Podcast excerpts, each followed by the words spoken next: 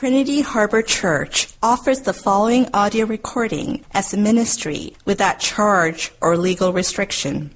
We're located in downtown Rockwall, Texas, serving the greater Northeast Dallas area. For more information, visit us online at trinityharborchurch.com. Our prayer is that by this message, you will encounter the Lord Jesus Christ. Good morning. My name is Bill Burns. I'm one of the pastors here at Trinity Harbor Church.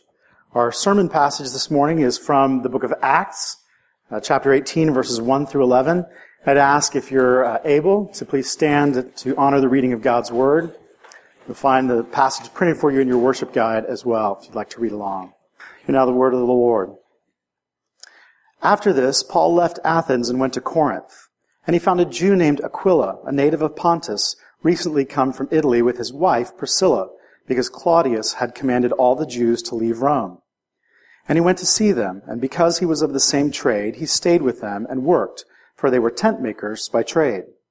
And he reasoned in the synagogue every Sabbath, and tried to persuade Jews and Greeks.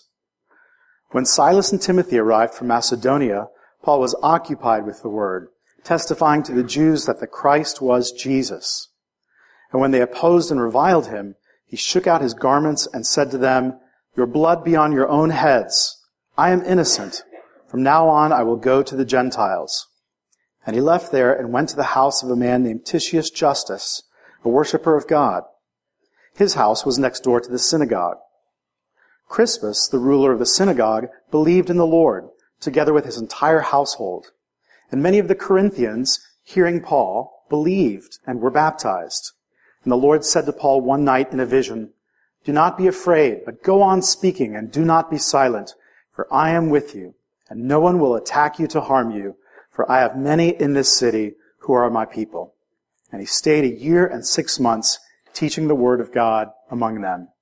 The word of the Lord. Thanks be to God. Please be seated.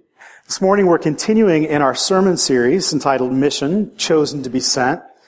And what we've been looking at is how God's mission informs our lives and what happens when we choose to participate or not to participate in God's mission. Each week we've been looking at an aspect of Trinity Harbor's mission, a mission statement, and looking at a biblical example of what happens when we choose not to participate, followed by an example of what happens when we do participate. So last week and this week, we've been talking about the aspect of community, what it means for us to grow in community. We saw what happened last week to those who chose to put their own interests ahead of the community and ahead of God's mission. This morning, we're actually going to be looking at the Apostle Paul and how he participated in God's mission and the benefits that growing in community provided for him as he did so. You know, community is actually kind of a hot topic these days. Everyone seems to be talking about the human need for community and what provides for good community. There's a growing recognition that people are feeling more and more disconnected from each other, despite the fact that the world is getting smaller and smaller every day. People feel isolated. How can this be? A year and a half ago, an article appeared in the New Yorker entitled, "Is Facebook Making Us Lonelier?" And it was pointing out how, rather than social media connecting people and making them feel more a part of something, more and more people were going on Facebook and increasing in their sense of isolation, their sense that everyone else seems to be living exciting lives, and somehow we're the only ones who aren't. So what do we do to fill the void in our lives? Here's how Tim Kreider answered that question in an article for the New York Times. "If you live in America in the 21st century, you've probably had to listen to a lot of people tell you how busy they are. It's become the default response when you ask anyone how they're doing. Busy. So busy. Crazy busy. It is pretty obviously a boast disguised as a complaint. And the stock response is a kind of congratulations. Well, that's a good problem to have. Or better than the opposite. Even children are busy now, scheduled down to the half hour with classes and extracurricular activities. They come home at the end of the day as tired as grown-ups." And he goes on to conclude, "Busyness serves as a kind of existential reassurance, a hedge against emptiness. Obviously, your life cannot possibly be silly or trivial or meaningless if you're so busy, completely booked, in demand every hour of the day. Why would we choose to make ourselves and our children so crazy busy? And the obvious answer is that it helps us to fill the void. We struggle with both a sense of purpose and a sense of belonging, being part of a community and purpose that transcends the tedium, the boringness, the humdrum of our everyday lives. Well, how important is that sense of belonging to us? How as important is it for us to feel like we belong to something more than just ourselves? Stanford professor and social psychologist Gregory Walton writes that belonging is a psychological lever that has broad consequences. Our interest, motivation, health, and happiness are inextricably tied to the feeling that we belong to a greater community that shares common interests and aspirations. Isolation, loneliness, and low social status can harm a person's subjective sense of well-being, as well as his or her intellectual achievement, immune function, and health. Research shows that even a single instance of exclusion can undermine well-being, IQ test performance, and self-control. His earlier studies actually demonstrated that a sense of social belonging can affect motivation and continued persistence. That is, if you don't feel like you belong, then you are both less motivated and less likely to hang in there in the face of obstacles. So what is it that God's community, the church, provides? What kind of community does it provide, and what does it mean to belong to that community? As we consider our passage from Acts this morning, we're going to see something very important about just what kind of a community the church is. And that is that the church is both the means and the end to God's mission. The church is both the means and the end to God's mission. Some of you are keenly aware of your need for community, and you recognize that the church is a means for providing you with the benefits of community, with fellowship, with caring concern. But what you're really looking for is a community apart from mission. You want what the community has to offer you, but you don't want to give up anything you're already doing to participate in God's mission. After all, you're already crazy busy. But here's the thing. You can't separate the community of God from the mission of God. God provided Paul with community in Corinth, as we'll look at in just a minute. And that provision of community is what helped Paul to plant the church in Corinth. The community was the means by which God accomplished his mission, and the result was a growing, established community that met the needs of God's mission and the needs of God's people as they participated in that mission together. If you view the church simply as a way for your needs to be met, then you're always going to struggle to belong, because the church is on a mission to see God's rescue plan for humanity bear fruit in every corner of the world. And if that's not the mission that informs your life and your life's purpose, then you're probably going to end up being disappointed. Now, don't misunderstand me here. We've already talked in this series about how Jesus came to heal the broken, and that part of our mission at Trinity Harbor Church is to acknowledge our own brokenness and participate in seeing Jesus bring healing to our broken marriages, broken families, broken communities, and broken lives. But as we experience healing, as we experience Jesus' compassion for us, we long to see others find the very same healing as well. So we move outside of ourselves and look for opportunities to minister to others. Our hearts become more and more characterized by Jesus' heart for others. If we never move outside of ourselves and having our own needs met, then we're not just rejecting Jesus' mission, we're rejecting the mission of the church. Wanting community from the church without wanting to be part of the church's mission is kind of like joining the army because you want to make new friends, but not really being interested in fighting or exercise. If that's what you're looking for, then you're going to end up being very disappointed, because the army has a mission to fulfill. And the church has a mission to fulfill as well. So let's look at how essential the community is for that mission in our passage from Acts 18. Paul comes to Corinth, a cosmopolitan city of the ancient world, which sits in the middle of multiple trade routes and is a vital hub for commerce and cultural exchange. So as Paul arrives there, let's just think about some of the potential challenges that Paul faces as he tries to establish God's church in the city of Corinth, the strategic location. First off, he had to have struggled with loneliness.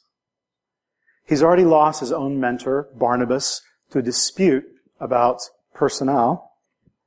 And he takes Silas with him through Macedonia, and along the way, Timothy joins him. But Paul ends up having to leave them behind, as when his life is threatened, he's essentially spirited away. Silas and Timothy remain behind. But Paul says to them, please, come join me as soon as you can. He longs to have his companions in ministry with him. Second, Paul is in need of financial provision. That's something that we can all relate to. He's a tent maker, possibly a leather worker by trade, and ends up engaging in this occupation as a means of financial provision. And it's good for him to do that, but the time he invests in trade is taking away from the time that he wants to be spending proclaiming Jesus and ministering there in the synagogue. And then third, Paul faces opposition. As was his custom, he began ministering in the synagogue, the Jewish synagogue, trying to persuade those who already knew and worshiped the one true God that Jesus was, in fact, the promised Messiah, the one who was going to usher in the kingdom of God. But verse 8 tells us that they opposed him and they reviled him there. Now, I don't know about you, but revile is one of those words that I know is bad, but I wasn't exactly sure what the dictionary definition was, so I looked it up. And reviling means assailing someone with abusive and contemptuous language. When was the last time that you were reviled, when someone actually spoke to you with clearly abusive and contemptuous language? It can't have been easy for Paul to persevere in the face of such a hostile reaction from those he was trying to help, and it had to have taken its toll on him. Finally, Paul faces the discouragement of seeming failure. We know from Romans chapter 9 that Paul longed to see his fellow Jews discover the joy of knowing Christ and the glory of Christ, just as he had, and it caused him great sorrow whenever they didn't. Well, he's clear in his response in verse 6 that he's done all he can and that their blood is on their own heads. But it must have been a great disappointment for him at the same time. Many of you know the discouragement of sharing your faith with family members or friends, only to see them reject the offer of life that the gospel holds out. It's an ongoing source of grief in your life. Others of you have ministered faithfully to someone close to you, only to see them make bad choices that destroy their lives. They may be responsible for their own choices, but it doesn't make it any less heartbreaking to see the toll that sin takes on them and on those who love them. But don't miss what God is doing in the midst of the challenges that Paul faces. He arrives in Corinth alone, but as he engages in tent-making, God brings him Aquila and Priscilla. They're probably already Christians, and even though they were expelled from Rome because of the persecution there, it's actually God's divine appointment to bring them and Paul together. Particularly at a moment where he's missing his traveling companions. But before long, Silas and Timothy do arrive and bolster Paul's spirits. It's likely that they brought with them financial contributions from the other churches in the region, since it's at that point that Paul becomes fully occupied with gospel ministry to the people in Corinth. And even when he's rejected, turned out of the synagogue, a man who lives right next door to the synagogue opens his home to him, giving Paul both a place to stay and close proximity to the location in which he was ministering. God has used his people to provide for Paul's financial needs. And in the face of opposition from the synagogue, one of its rulers, named Crispus, is converted to the faith. That had to have been a comfort to Paul's heart, as well as adding credibility to his message with those who he had been speaking to in the synagogue. And then finally, Jesus himself encourages Paul with word that he is with him and will protect him from his enemies. Why? Verse 10 tells us that Jesus has many people in this city. Jesus will ensure that all those who are his hear the gospel and experience his redemption.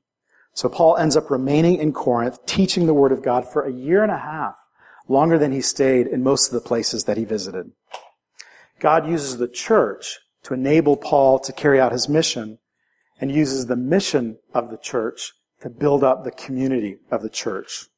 The church is both the means and the end of God's mission. Now, I know that there are some of you here who like community but struggle with mission, but there are also some of you here who struggle with the idea of community. Maybe you love Jesus, but you're just not so sure about the church. And there could be any number of valid reasons for why that's so. Some of you have had bad church experiences in the past. I can relate to that. I've seen the best of the church, and I've seen the worst of the church. And I've been in churches where there have been bitter conflicts. In spite of that fact, if you're coming to any church, including this church, expecting the church to be a place free from sin, then you're bound to become disillusioned. Stephen Nichols, biographer, in his book Bonhoeffer on the Christian Life, says that Christians have a tendency to approach the church with some sort of a utopian dream wherein we idealize the body of Christ and see her as what she ought to be rather than as what she is. And Bonhoeffer calls this idea the wish dream. And so Nichols writes, reflecting Bonhoeffer's thinking, because of this wish dream, innumerable times a whole Christian community has broken down. But God in his grace shatters our illusions and dreams of peace and harmony. The sooner we come face to face with disillusionment with others and disillusionment with ourselves, Bonhoeffer adds, the better off we and the church are. There is a realism here that we should appreciate, and a realism that once grasped goes a long way in sustaining true and genuine community in the church. We come to grips with all of our own limitations and weaknesses and besetting sins. And we come to grips with the same in others, even in our leaders and heroes. Then we live in real and not ideal communities.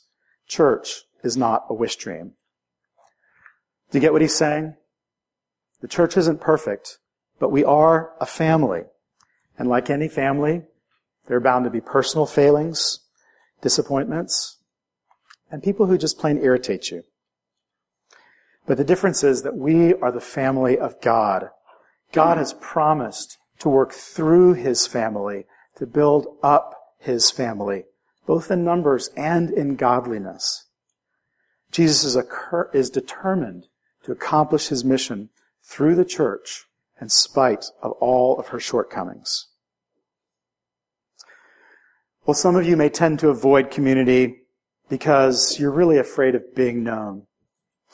You show up on Sunday morning, but avoid getting close to anyone because you fear rejection and don't want to be hurt. You see all these put-together people and are just hoping that no one will catch on to the fact that you don't have it all together. Well, I've got news for you. I have yet to meet a member of this church that has it all together and never struggles. This church is filled with sinners from wall to wall, no matter how well we clean up on Sunday morning. And that goes for your elders and your pastors, too. There's an old saying, don't judge your insides by other people's outsides. So take a chance and let someone else see that you don't have it all together. I can't tell you how relieved they're going to be to discover that they can stop pretending that they have it all together, too. Men, if you're looking for a safe place to admit just how not together your life is, But I encourage you to come to our Samson Society meetings on Monday night at 8 o'clock here at the church. Jesus said, "It is not the healthy who need a doctor, but the sick. I have not come to call the righteous, but sinners to repentance." Everyone in this church is a recovering sinner, struggling to live out their recovery, sometimes failing, but always relying on Jesus for the grace to struggle on, knowing that his mercies are new every morning. Others of you may simply think that you really don't need community. I would simply say that that depends on what mission you're on. If you think that you're trying to follow Jesus, but consider the church optional or maybe incidental to your life, then consider the point of the passage that we looked at this morning. Whenever you faithfully follow Jesus, you're going to encounter loneliness and discover your neediness and face opposition, both within and without, and experience discouragement. The truth is that we need the church, that you need the church, whether you realize it or not. Ryan and I each actually belong to a group of fellow pastors who provide accountability and encouragement for us. The men in my group are friends that I went to seminary with, and even though the fellow pastors in my group and I have only been in ministry for about 5 years, over that 5-year span, virtually every one of us has experienced some sort of life crisis, whether it's losing a job or having a marriage very seriously on the rocks, or struggling with personal failings, or just experiencing overwhelming anxiety. Each one of us has relied on and depended on the support and encouragement and help that comes from one another. The simple truth is that God did not intend for us to live the Christian life on our own. Paul couldn't make it on his own, and neither can we. We need the church if we're going to faithfully follow Jesus in his mission. But on the other hand, I think some of you need to ask yourself the question, what mission are you on? What is your purpose in life? If you don't have a ready answer to that question, then there's a good chance that your unstated mission is that you're living for yourself, for your own comfort and your own pleasure. All of us were created for relationship with God and relationship with each other. And when we live for ourselves, it tends to wreak havoc on our relationships and on ourselves. The hit AMC television series Breaking Bad just concluded its 5-year run, and I'm going to say 2 things right off the bat. First of all, for those of you who haven't finished watching, I'm not going to pull a Ryan and tell you how it ends, so you can set your minds at ease. And then secondly, just as a reminder, referencing a movie or television show is not an endorsement from the pulpit or the pastoral staff or an encouragement for you to go watch it.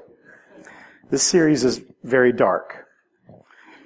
Breaking Bad follows the life of Walter White, a high school chemistry teacher in Albuquerque, New Mexico, who learns that he has terminal cancer. He can't afford treatment, so he turns to doing what anyone would do in the situation. He starts cooking crystal meth, a popular and lucrative street drug. And what's most captivating about the show is how people view Walt. People tend to see him as sort of an everyman. He's a typical man in a strained marriage, disappointed with how his life has turned out. And the people who watch the show root for him like he's a hero. They look past his crime spree as he works his way up the chain in the drug empire. They forgive his murders, and they hate his nagging wife so much that the actress who plays her has literally received death threats. The people who watch the show see themselves in Walt, both the good and the bad, and the struggle to survive and find meaning in their lives at all costs. Well, one commentator astutely sized up the fact that there really is an understated moral of the show and his main character. This is what he writes. On his surface, the anti-hero, Walt, is a selfish creature looking out only for himself, though perhaps having a pang of guilt about it here or there. Old anti-hero shows coded this at least somewhat in terms of being vaguely exciting or fun, and Breaking Bad did that for a while. But as time went on, that became more and more empty, more and more hollow. Breaking Bad became more brazenly about what it means to care only about yourself, to leave behind ideas of connection and community in favor of material ends. It was the embodiment of the old idea of look out for number one, taken to its logical extreme. Look back at those early episodes, and Walt's life doesn't seem that bad. He has a pretty wife and a nice house, a loving son and a baby on the way. And above all, he has friends and people who care about him, a community of loved ones, just waiting to help him out if need be. It's not heaven on earth, but at least it's a glimpse of what that might look like. And yet, it's not enough. He gives in to his selfishness and pride, his rage and resentment. He becomes the devil and is punished accordingly. He lived in something a little like heaven, and he chose instead to create something far more like hell. Breaking Bad argues that that is a choice too many of us make every day of our lives. So I ask you again, what mission are you on?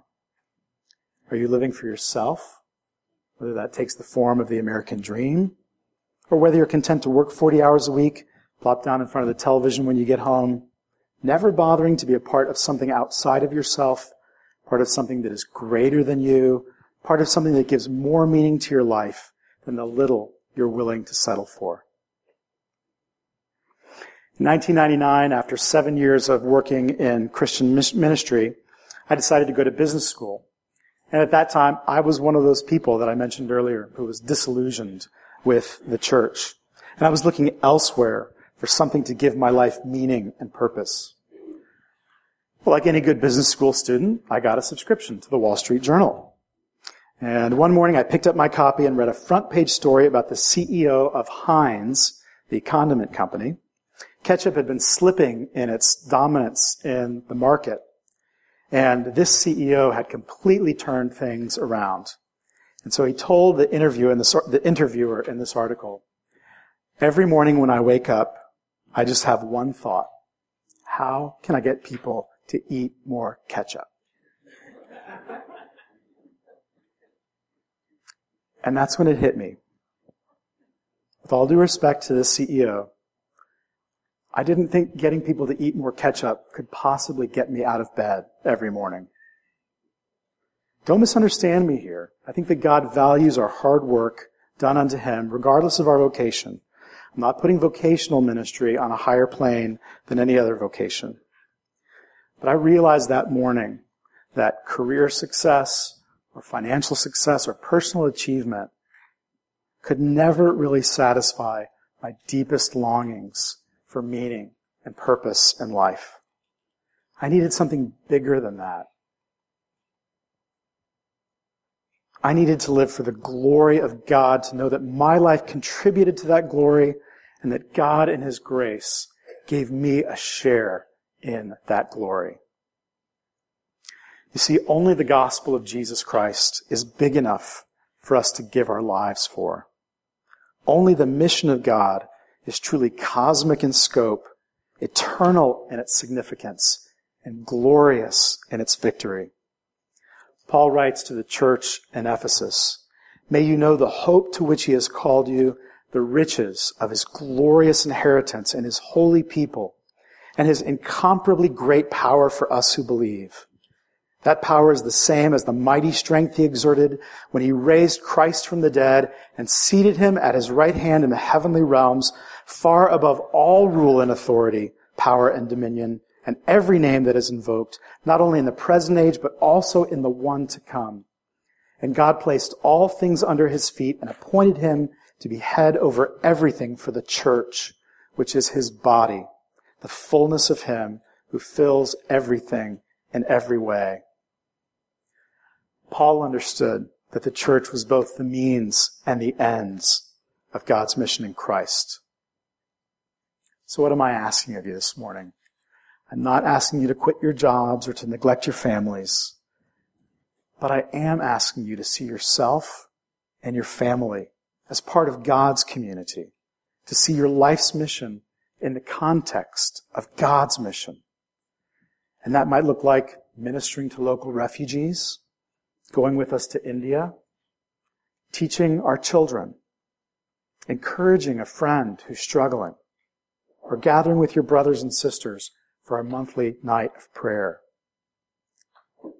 The church is God's provision for our need for belonging, to know that we belong to God's own people, that we are a part of something bigger than ourselves, that we belong to a community that both cares for us and gives us a larger purpose for our lives, to participate in Christ's mission of rescuing the world from the destructive effects of sin.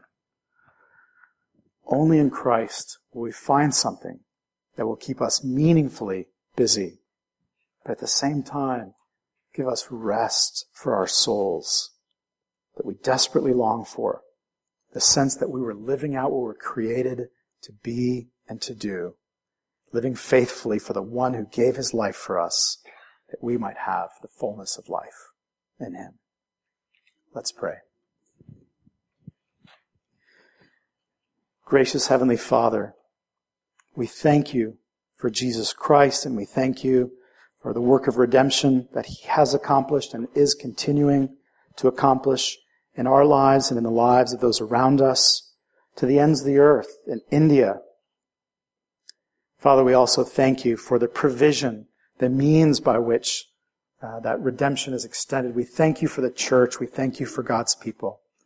Father, we confess that as your family, we don't always love each other very well. We don't always forgive each other very well. Sometimes we just don't even want to be around each other. But we thank you for your love for us. We thank you for how our lives have been touched by the community, by the church, by those in the church. We thank you that it is your provision for ministering to our needs, for giving us belonging and purpose. And we pray that you would help us to see our lives in that way, that we would look for opportunities not to live on our own, not to live for community apart from mission, but as we experience the blessedness of our redemption, that we would long more and more to participate in that mission, to serve one another, to build up one another, to see others be ministered to care for the needy and the downcast and the brokenhearted.